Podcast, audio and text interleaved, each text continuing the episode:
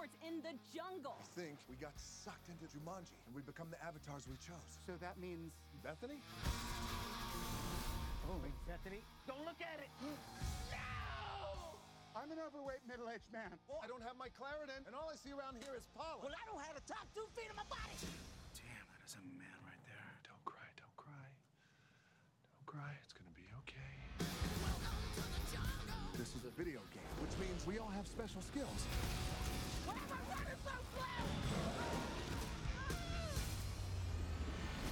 So intense. I like can't even with this place. Watch your step in here.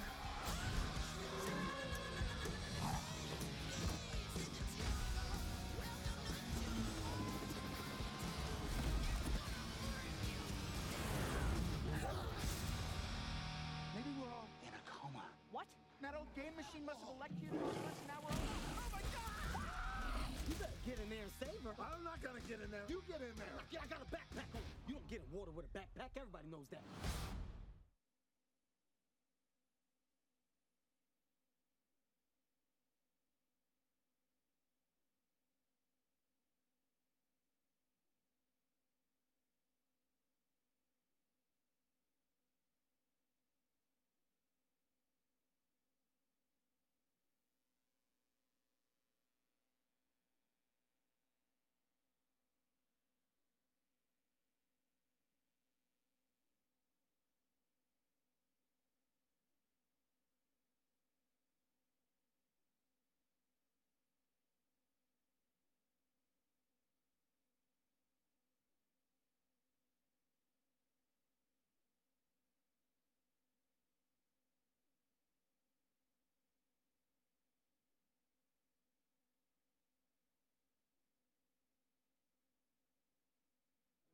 Hello, good afternoon, Dallas Fan Days. How are you?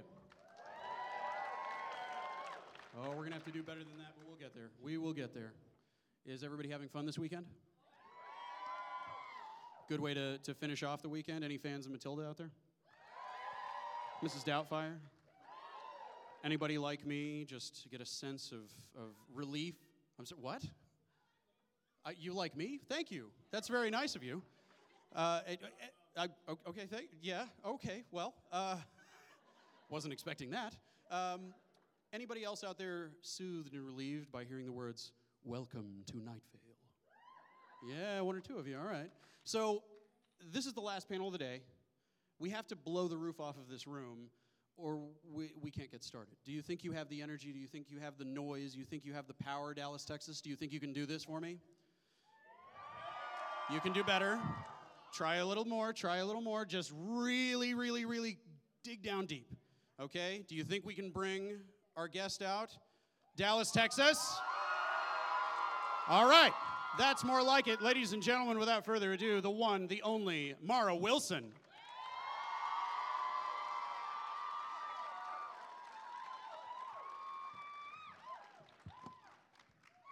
Hello, and hello, everybody. Yes. Uh, oh, and there's an extra water bottle. This is awesome. I Yeah. brought my own, but no, I'm not going to need it. Extra hydrated. yes, extra hydrated. Yes. So we've a, we've a microphone right over here. My Uh-huh. lovely friend in the orange shirt, she's holding the microphone. Go ahead and line up. Uh, if you've got questions, you'd better have questions because you guys are better at my job than I am. uh, so I'll, I'll try to muddle through a couple, uh, get us warmed up here. There are a lot of people out here, um, uh, fans of Matilda, I think. Uh, yeah, I- probably. I- Any fans of Matilda? yeah. Yeah.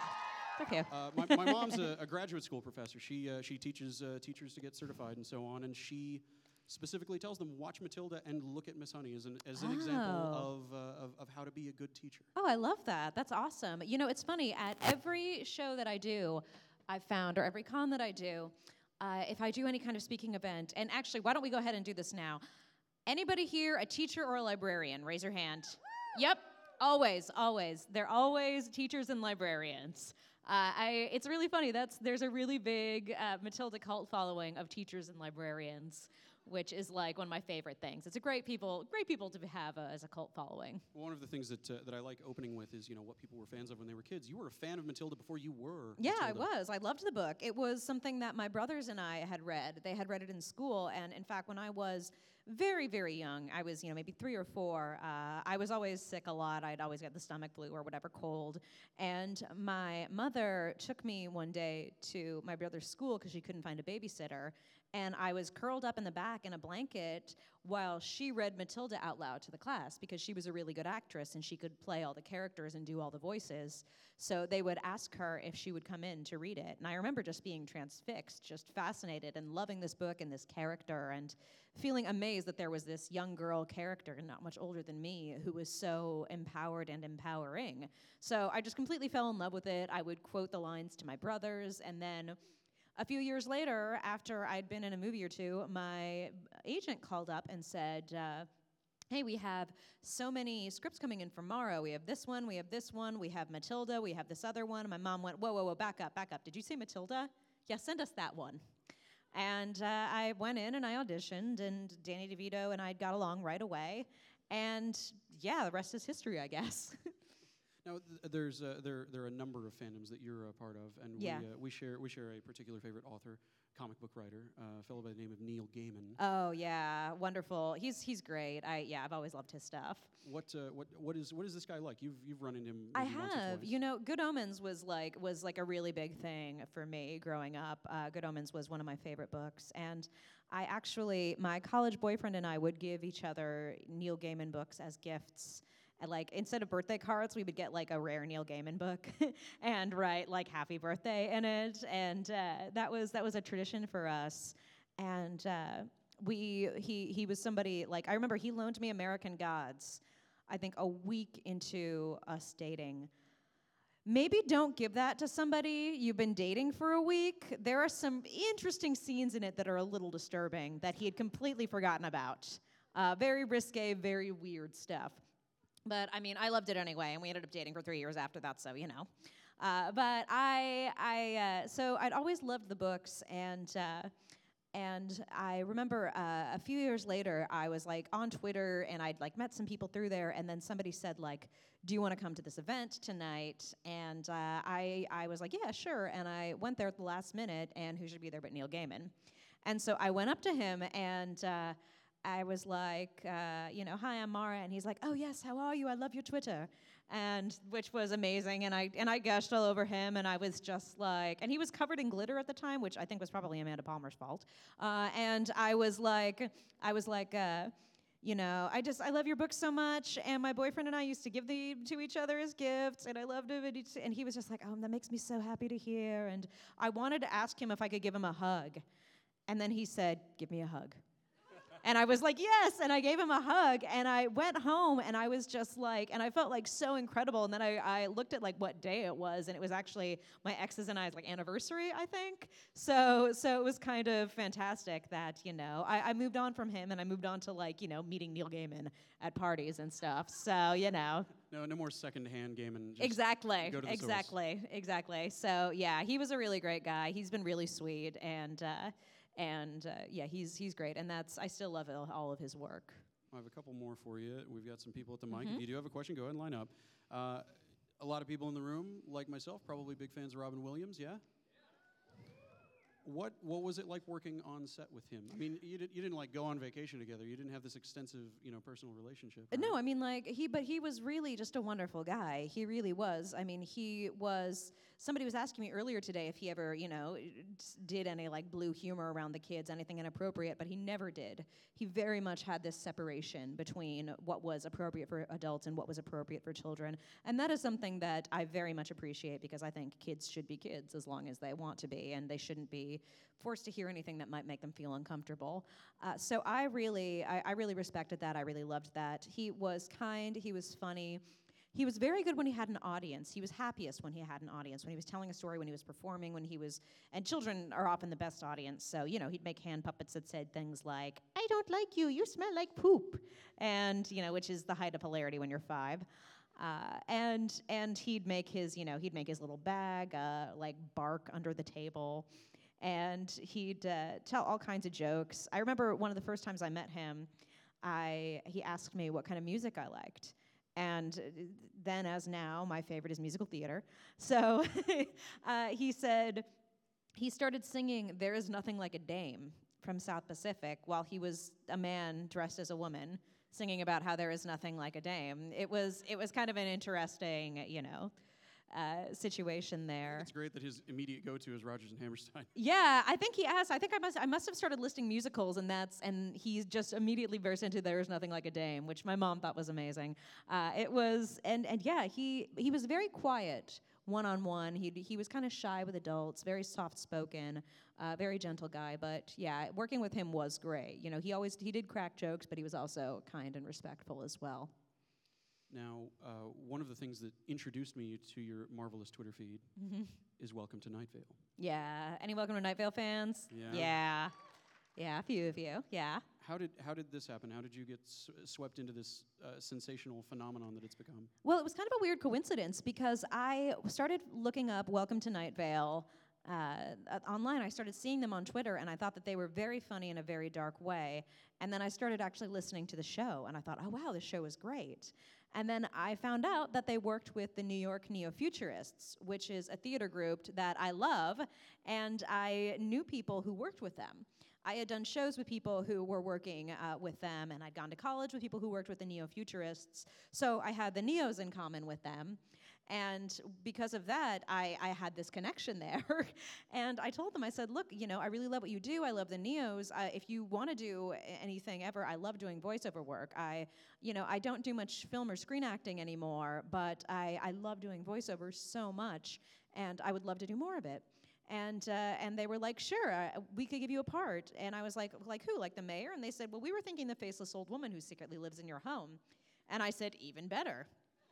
So, and I mean, I think Desiree Burch plays plays the mayor now, and she's just fantastic. So uh, she's she's wonderful. She was also a neo-futurist, uh, and yeah, and then and then I got into it right as it, the popularity was exploding. I mean, I remember we did a show at a bookstore in San Francisco, and Cecil walked out afterwards and was just swarmed. It was like Beatlemania. All four of the Beatles in one body. yeah, exactly. And and you know, with that voice and just like teenage girls like swarming him and like he was just like he had not was not expecting that. Uh, and yeah, it exploded and I got to tour with them in the US and Canada and had a wonderful time and the faceless old woman is one of my favorite characters to play. Uh, I think, and people sometimes ask me, they're like, "Are you like a lot of your characters?" And I'll be like, "Yeah, I mean, I like to read like Matilda and all that, but I'm also a little bit like the faceless old woman because I'm really nosy." And we'll get to your questions. Uh, I've read a book. Anybody else read this book called Where Am I Now? Mara's book. Yeah, a couple of you. Everybody in this room should have read this book. Everybody should read this book. I've read it. The rest of you, come on, guys, Rest of come you, on. Rest of you, new customers. Yeah. So, uh, what what motivated you to, to, to put all of these thoughts and all of these uh, memoir type feelings uh, into into book form? Well, I always wanted to be a writer. I mean, even on sets, I was always making up stories and writing writes, them. Mara writes stuff. Mara writes stuff was a yeah was was uh, my my Twitter handle, and Mara Wilson writes stuff was my website for a long time, still is actually. But uh, I always wanted to be a writer. I knew I wanted to be a writer. I wasn't sure I always wanted to act for the rest of my life, but. Uh, I always knew I wanted to be a writer. So it was my desire to write a book, I think. And for a while I was thinking maybe I'll do a YA, maybe I'll do a graphic novel, maybe I'll do something else. But there seemed to be more interest. And I'd been doing live storytelling and writing articles about my life for different websites and places. So there was uh, some interest in that, especially when I started writing about child stars for places, for places like Cracked. And they started asking me, uh, people started asking me what I thought about writing a memoir. And I was like, oh, I guess that could be, you know, the first thing that I wrote. And also, I mean, I think that I did kind of want to reclaim my narrative in a way because I do think that when you are in the public eye for a while and then you disappear, people like to make up stories about what happened to you. So I wanted to say, like, "Hmm, no, it wasn't exactly the way that you thought it was, or maybe it was in some ways, but it wasn't in others. And so I wanted to kind of explain my relationship with Hollywood, which uh, I describe as a mutual breakup. And I wanted also, I think, to honor a lot of the wonderful people that I worked with, like Danny DeVito, like uh, Rhea Perlman, like Robin Williams, and also read about my mother who passed away when I was eight, shortly after we finished filming Matilda. Uh, I, you know, she was such a force in my life and such a character that I wanted to pay tribute to her as well.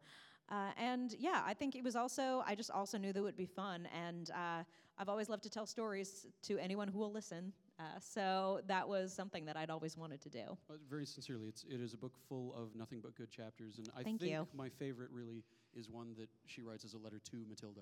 Um, Yeah, it was. It's. It's. it's that was probably one of the hardest ones to write, actually. just talking about it. Yeah, it was it was very it was very emotional and it was very difficult, but it was also very cathartic, I think, and very it, was it was hard for me. This is this character who in some ways I feel like almost is like my big sister. She's like somebody that I've I love and adore, but in some ways have lived in the shadow of for a long time. And I've been able to, I think, reconnect with her in a way in the past few years because like even in college i you know i would clam up when people asked me about matilda because i felt like they liked her more than they liked me and that was hard but now i i mean i'm just i'm just incredibly thrilled that i got to pay tribute to this amazing character We've got a whole line of questions. Let's let's go for it. First one up. Mhm. So, what was your what was it like working with Robin Williams when you were younger? Uh, he was wonderful. He was a really great guy. Like I said, he was he was just an incredible person to work with and uh, very funny. And I'm really glad that I had the opportunity to do so. Hi there.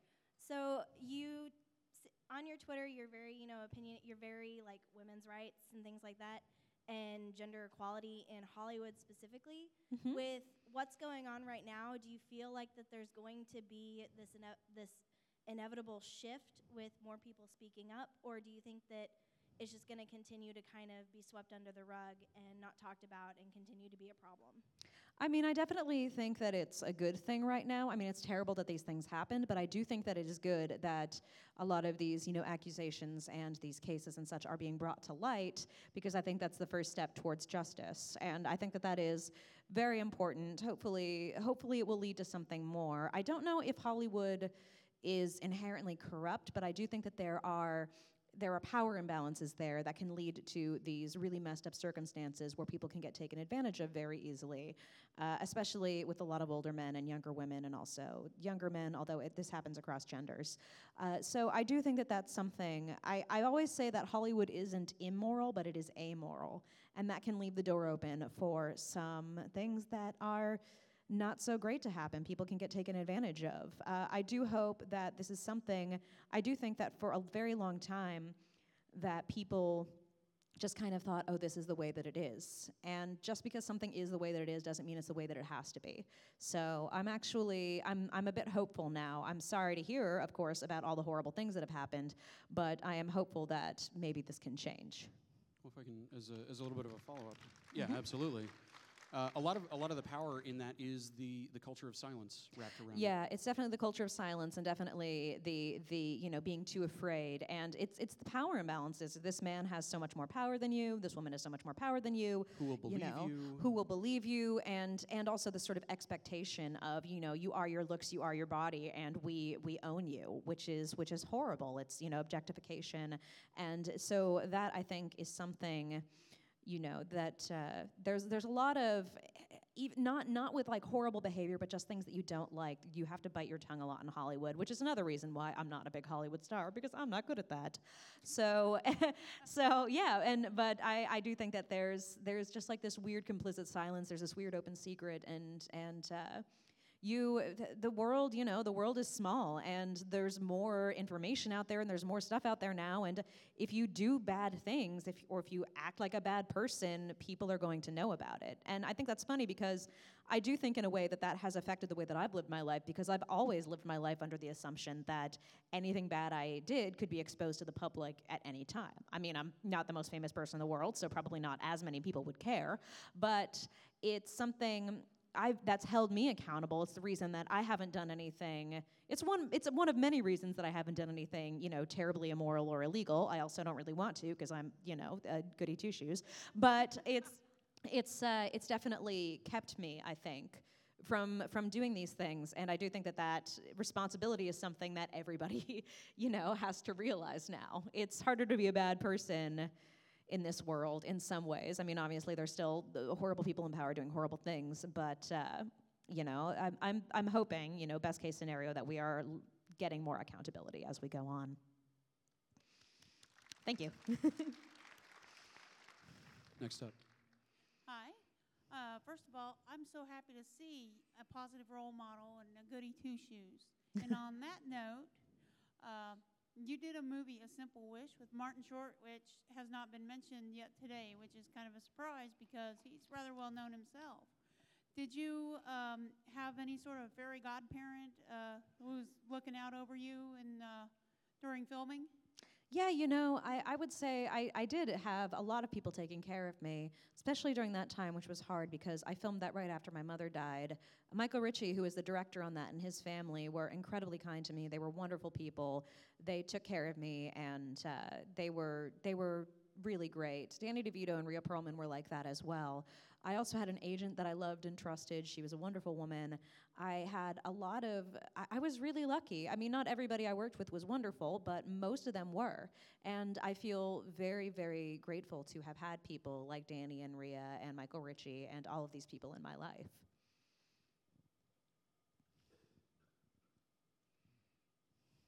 Hello, Ms. Wilson. First of all, thank you so much for being um, part of this and being here today. So, and this is my question. And did you enjoy yourself being on your childhood movie productions of Mrs. Doubtfire and Matilda?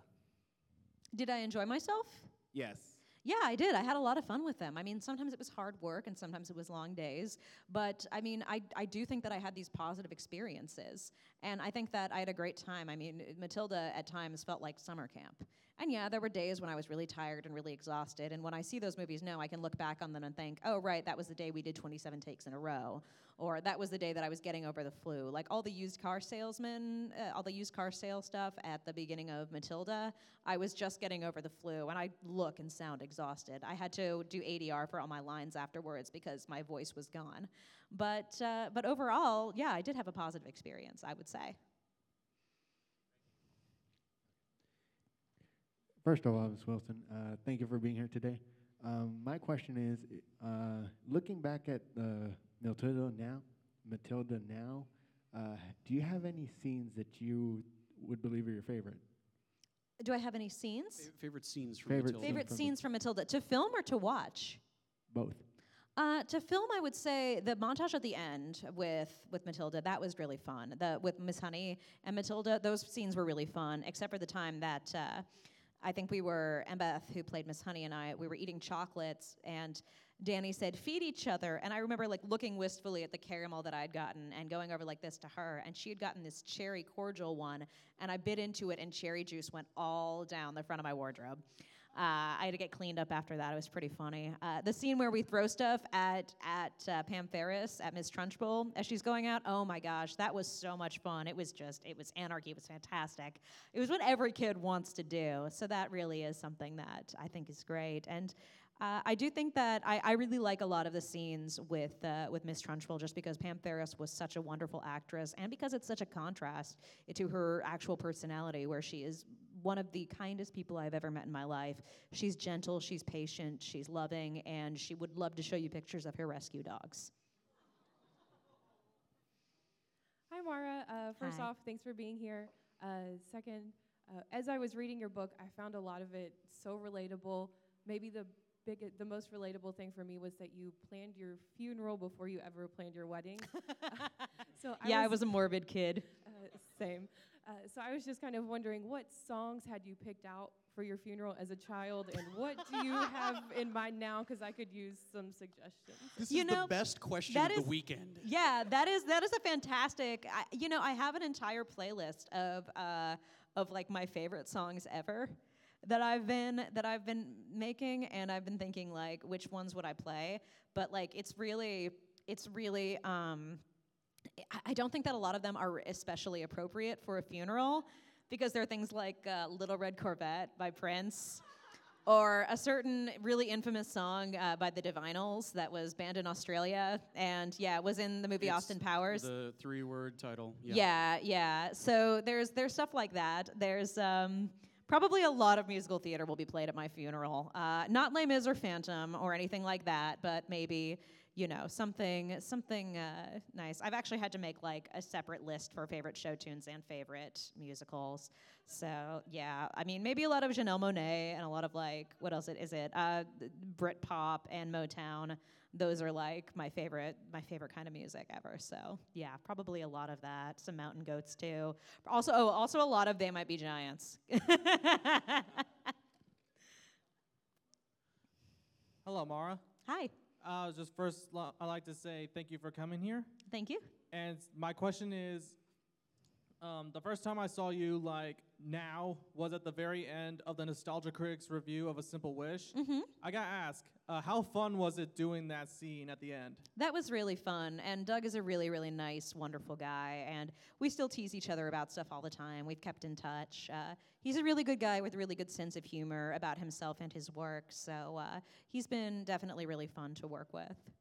That's good. And also, don't mess with Mara Wilson. it's a little ruder than that in, in the video, I believe, but yes. Thank you for showing up today. Um, my question is, what do you think of the Tim Minchin Matilda musical? And have Uh, you seen it? I've you know I've seen the the Matilda musical and I, I really like it. It's people ask me a lot like, are you have you seen it? Do you like it? And I do. Uh, people have asked me like, don't you think you could play Miss Honey in it? And I'm like, no, I don't have that vocal Yes, range. Uh, I also I also yeah, those aren't the types of parts that I play. Also, stunt casting always kind of bothers me in musicals. I feel like it kind of takes me out of it in a musical. But uh, but yeah, I've seen it. It's great, and the music in it is great. Uh, I really like the songs. I have uh, I have a bunch of them on my phone. Uh, I've talked with Tim Minchin online, and he's a really nice guy. And uh, I met one of the actresses who played Matilda a few years ago. We were at an event, and she and her mom were getting ready. And uh, I went up to her and I said, "Hi, I'm Mara." And her mom blurted out, "Oh, we know who you are." And we got pictures taken together and yeah she was she was adorable it was so, uh, sophia gennusa uh, yeah i saw uh, oona laurence who has now gone on to be like a great actress in a lot of different movies and shows and uh, yeah i'm very i'm very proud of them i think that they they've all been doing really well so yeah i've seen it it's great That's awesome. Thank you. Hi there, Mara. Hi. The question I like to ask for you is how did you first come across and met both Doug Walker and Lindsay Ellis? how did i first come across them Uh, yeah, and met them. Um, I came across them. Well, Lindsay, I had gone to NYU with, so we had some friends in common. And uh, Doug, I knew mostly because uh, Doug, like most of us, has some wonderful fans and he has some not so wonderful fans. And a lot of them loved to tell me that uh, he didn't like me. Which kind of bothered me because you know what? If somebody, there's that saying, what somebody else thinks of me is none of my business. And that's kind of how I feel, especially, and a lot of times people will say things like, so and so hates you, but I don't. It's like, okay, but that doesn't take a fact away from, you know, somebody hates me. If somebody hates me, uh, unless it's like based in something like, hey, I thought you said a rude thing. If I, you know, I said a rude or wrong thing and people want to, you know, correct me or call me on it, I will listen to that and say, oh, yeah, okay. But if it's just somebody saying, like, someone hates you, I don't want to hear it and I don't need to hear it. So I was a little annoyed about that. And, uh, and I spoke up against it. I spoke out ab- about this and, uh, ended up talking uh, to Doug about it, and he was a very nice guy and sort of let me in on the joke, and uh, we we worked together because of that. I haven't done that much stuff with them lately, uh, just because they're they've been taking on other projects and they've been doing other things, and also I've moved. But uh, but yeah, they were they were really nice about it.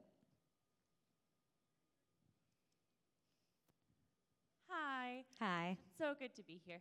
Um, so you are one of my wife's like writing inspirations, and I was wondering who your favorite authors were and who your writing inspirations were. Oh, okay. Let's see. Um, I really love I, I I love plays.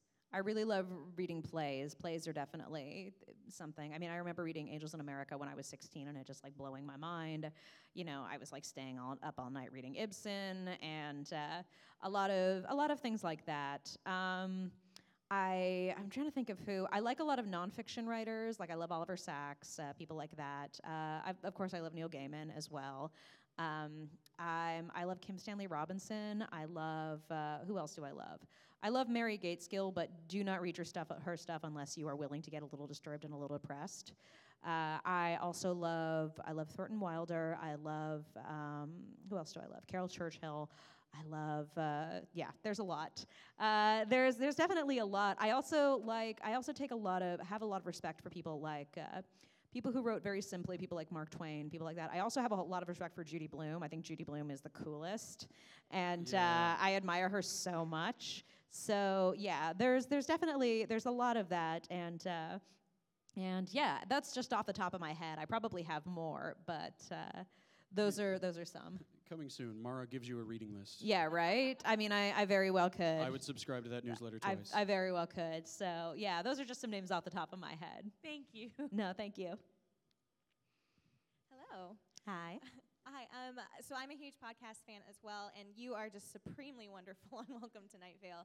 I was wondering if there are other podcasts that you listen to, and if you could like cameo on any other one of them, which would it be? well, you're, you're also on Keith and the Girl every once in a while. Yeah, I right? am on Keith and the Girl a lot. And in fact, uh, uh, Chemda's husband, the girl's husband, Lauren, used to take care of my cats while I was out of town.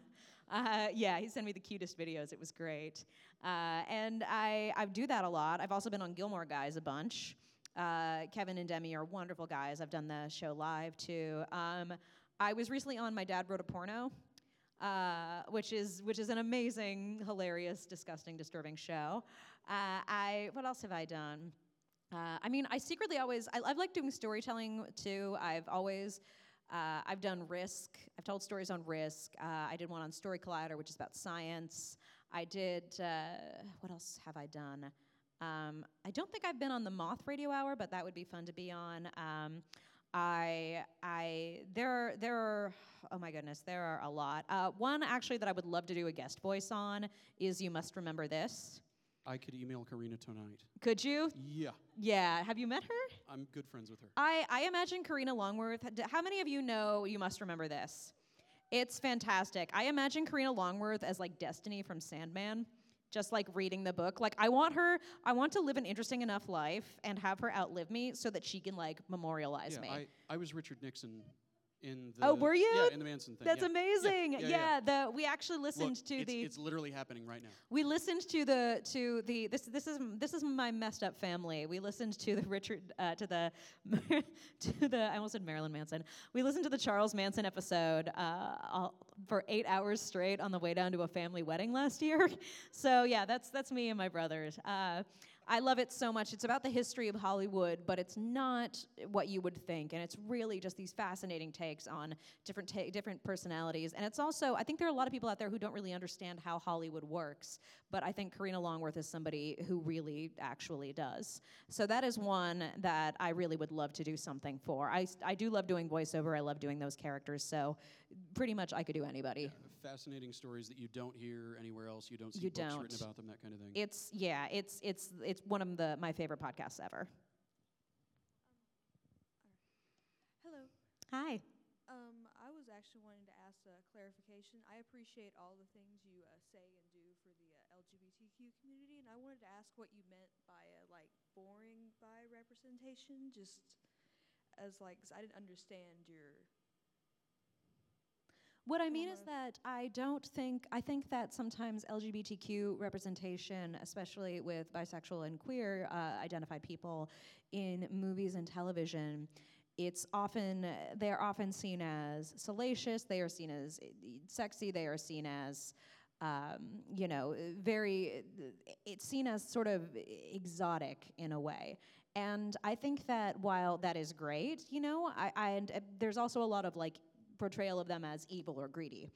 And I think that that really isn't what it is. That personality is, you know, it's it's different, and uh, it's it's different. And my my friend Gabby Dunn sometimes says she says. Um, she says, I'm bisexual and I'm evil, but I'm not evil because I'm bisexual. I'm just evil. Uh, she's actually said it a lot more concisely than I did. So when I say that I want more boring representations, I, it is I want it to be incidental that somebody is is you know LGBTQ. I want it to just be like, yeah, they have this, and also they have you know black hair and they like baking, which you know is is also pretty much me, although my hair is more like dark brown. Um, and that's really that's really what I mean by boring is that I mean that it doesn't always need to be this uh, this like over the top sexy exciting thing there needs to be you know showing that you can be it's it's great to have the cool heroes and you know all the the sexy people there but you know we're not all like that some of us live kind of boring lives so uh, I would like to see that Thank you.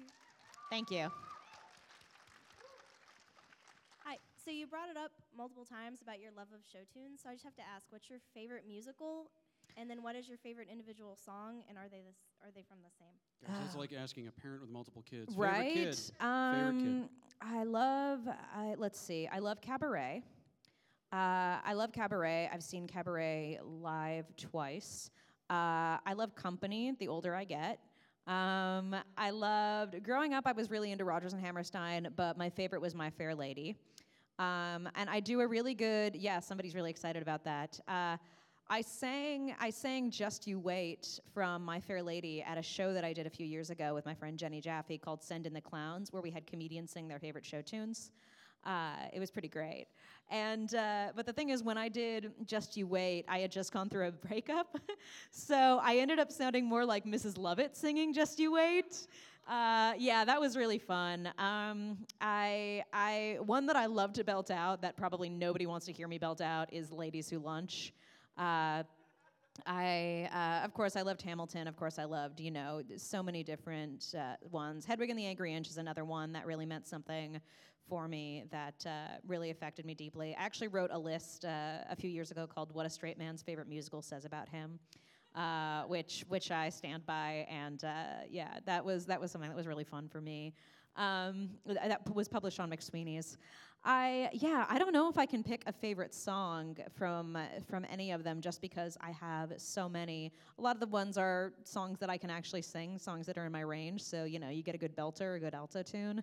Uh, that one is probably it. I also think that it changes all the time. Um, and I know as soon as I step off stage, I'm going to be like, this musical, and this musical, and this musical, and this musical. So uh, I'll try to limit it to these for now.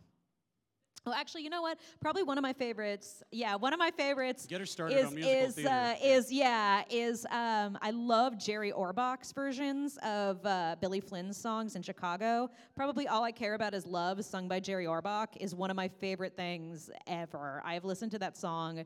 It comes up on on iTunes. Oh, every day I would say. That's uh, that's a good one too. Um, I also like I'm I've never been like that big into Disney movies, but the music is so great. I think we all owe Alan Menken our childhood. Uh, I was really sick for a few weeks, and I listened to nothing but the Goofy movie soundtrack. so yeah, so yeah, that's also that's also guilty pleasure right there. So we got one last one. I've got some uh, some some last little things before Yeah. we close out too. Uh, thank you.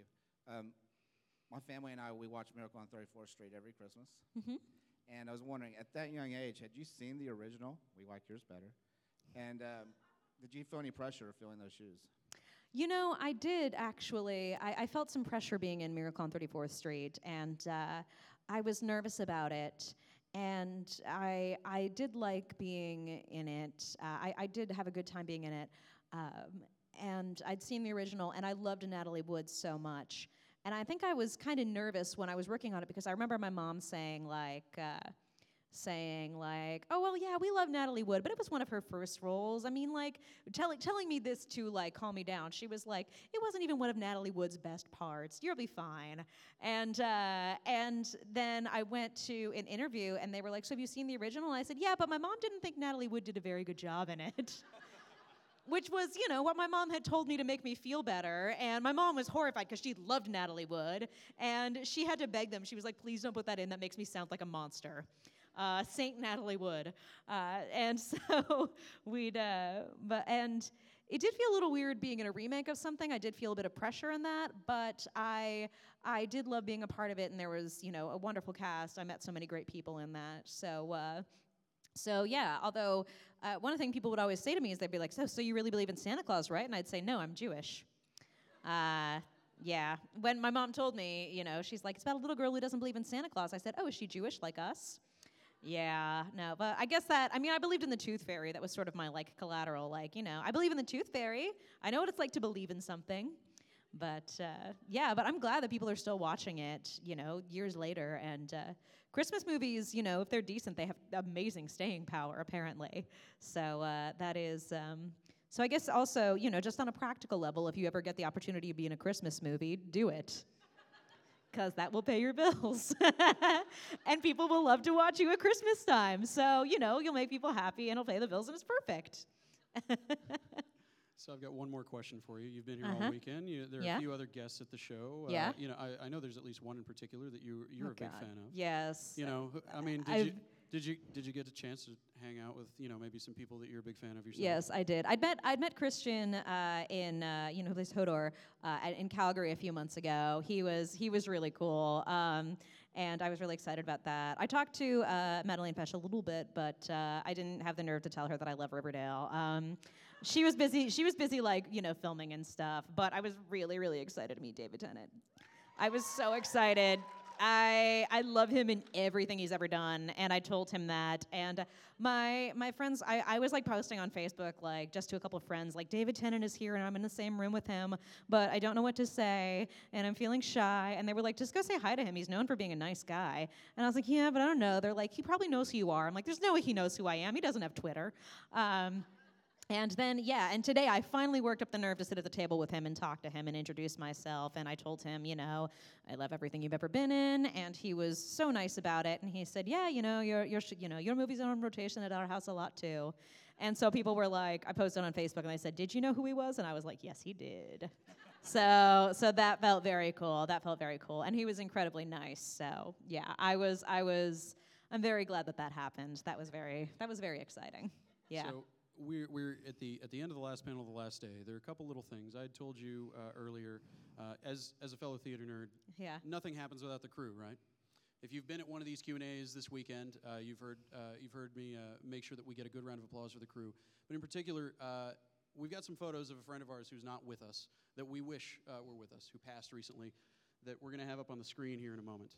Uh, and Kirk uh, Kirk Elliott was this guy, one of our one of our crew leads, who was the first guy to shake your hand, first guy to give you a hug, first guy to welcome you into a brotherhood, a sisterhood, a family, which is what these cons are. Uh, I hope that no matter what your overall experience this weekend was, that you met new friends, you found someone new that you know is going to make a difference in your life. And, uh, and one, of our, one of our dear friends named Tracy uh, wrote something on Facebook that I'd just like to read as the photos scroll through. Kirk Elliott was as good hearted as they get. Many of you know I suffer from con brain functioning on little sleep and not remembering a whole lot of details, but I do remember Kirk introducing himself the first time I came to Dallas and being one of the few who routinely reminded me to smile. I valued his kindness, loyalty, and friendship, and while I'm sorry, as I am with all of you, that we are not afforded the time to get to know each other better, he did make a difference in my life. I'm sad that he didn't know that and or that he was in such despair that it didn't matter. So in case it matters, in case it can make a difference in your life, I'm grateful that I had the chance to meet and work with so many of you. I know we have only spoken a few words, gave a nod, shared a moment, fist bumped, or high five, but every second was one second that I wasn't thinking about my dying mother or wondering how my stepson's children were going to grow up without him. Being your volunteer director made me escape the challenges of real life, if only for a little bit, and while you never knew it, you helped me through these losses and others. You gave me something to focus on, gave me reasons to smile and laugh, and it seemed incredibly important to convey that to you now. So, especially that, uh, that we have Mara on stage, who means so much to so many of us, and whose movies have meant so much to so many of us as we have made it through so many things. I think it's really wonderful that she's our guest on stage as we raise the roof, blow the roof off of this place for Kirk Elliott one last time. Does that sound doable? Let's do it. Let's hear it. Let's hear it for Kirk Elliott, everybody.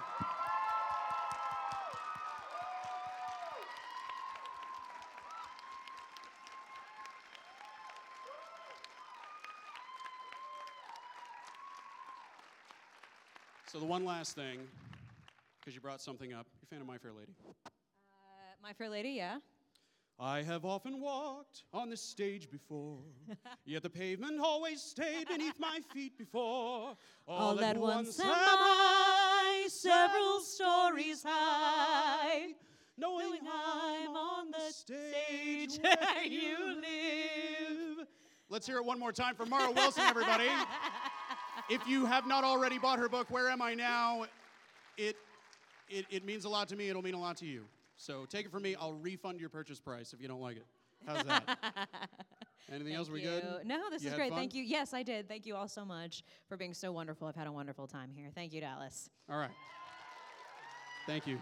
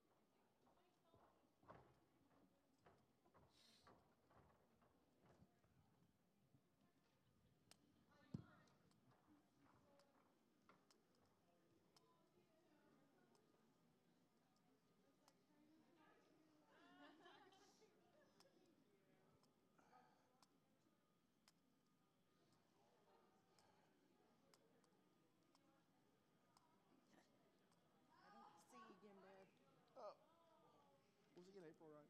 Huh? See you in April Ride. Oh, oh, oh, yeah.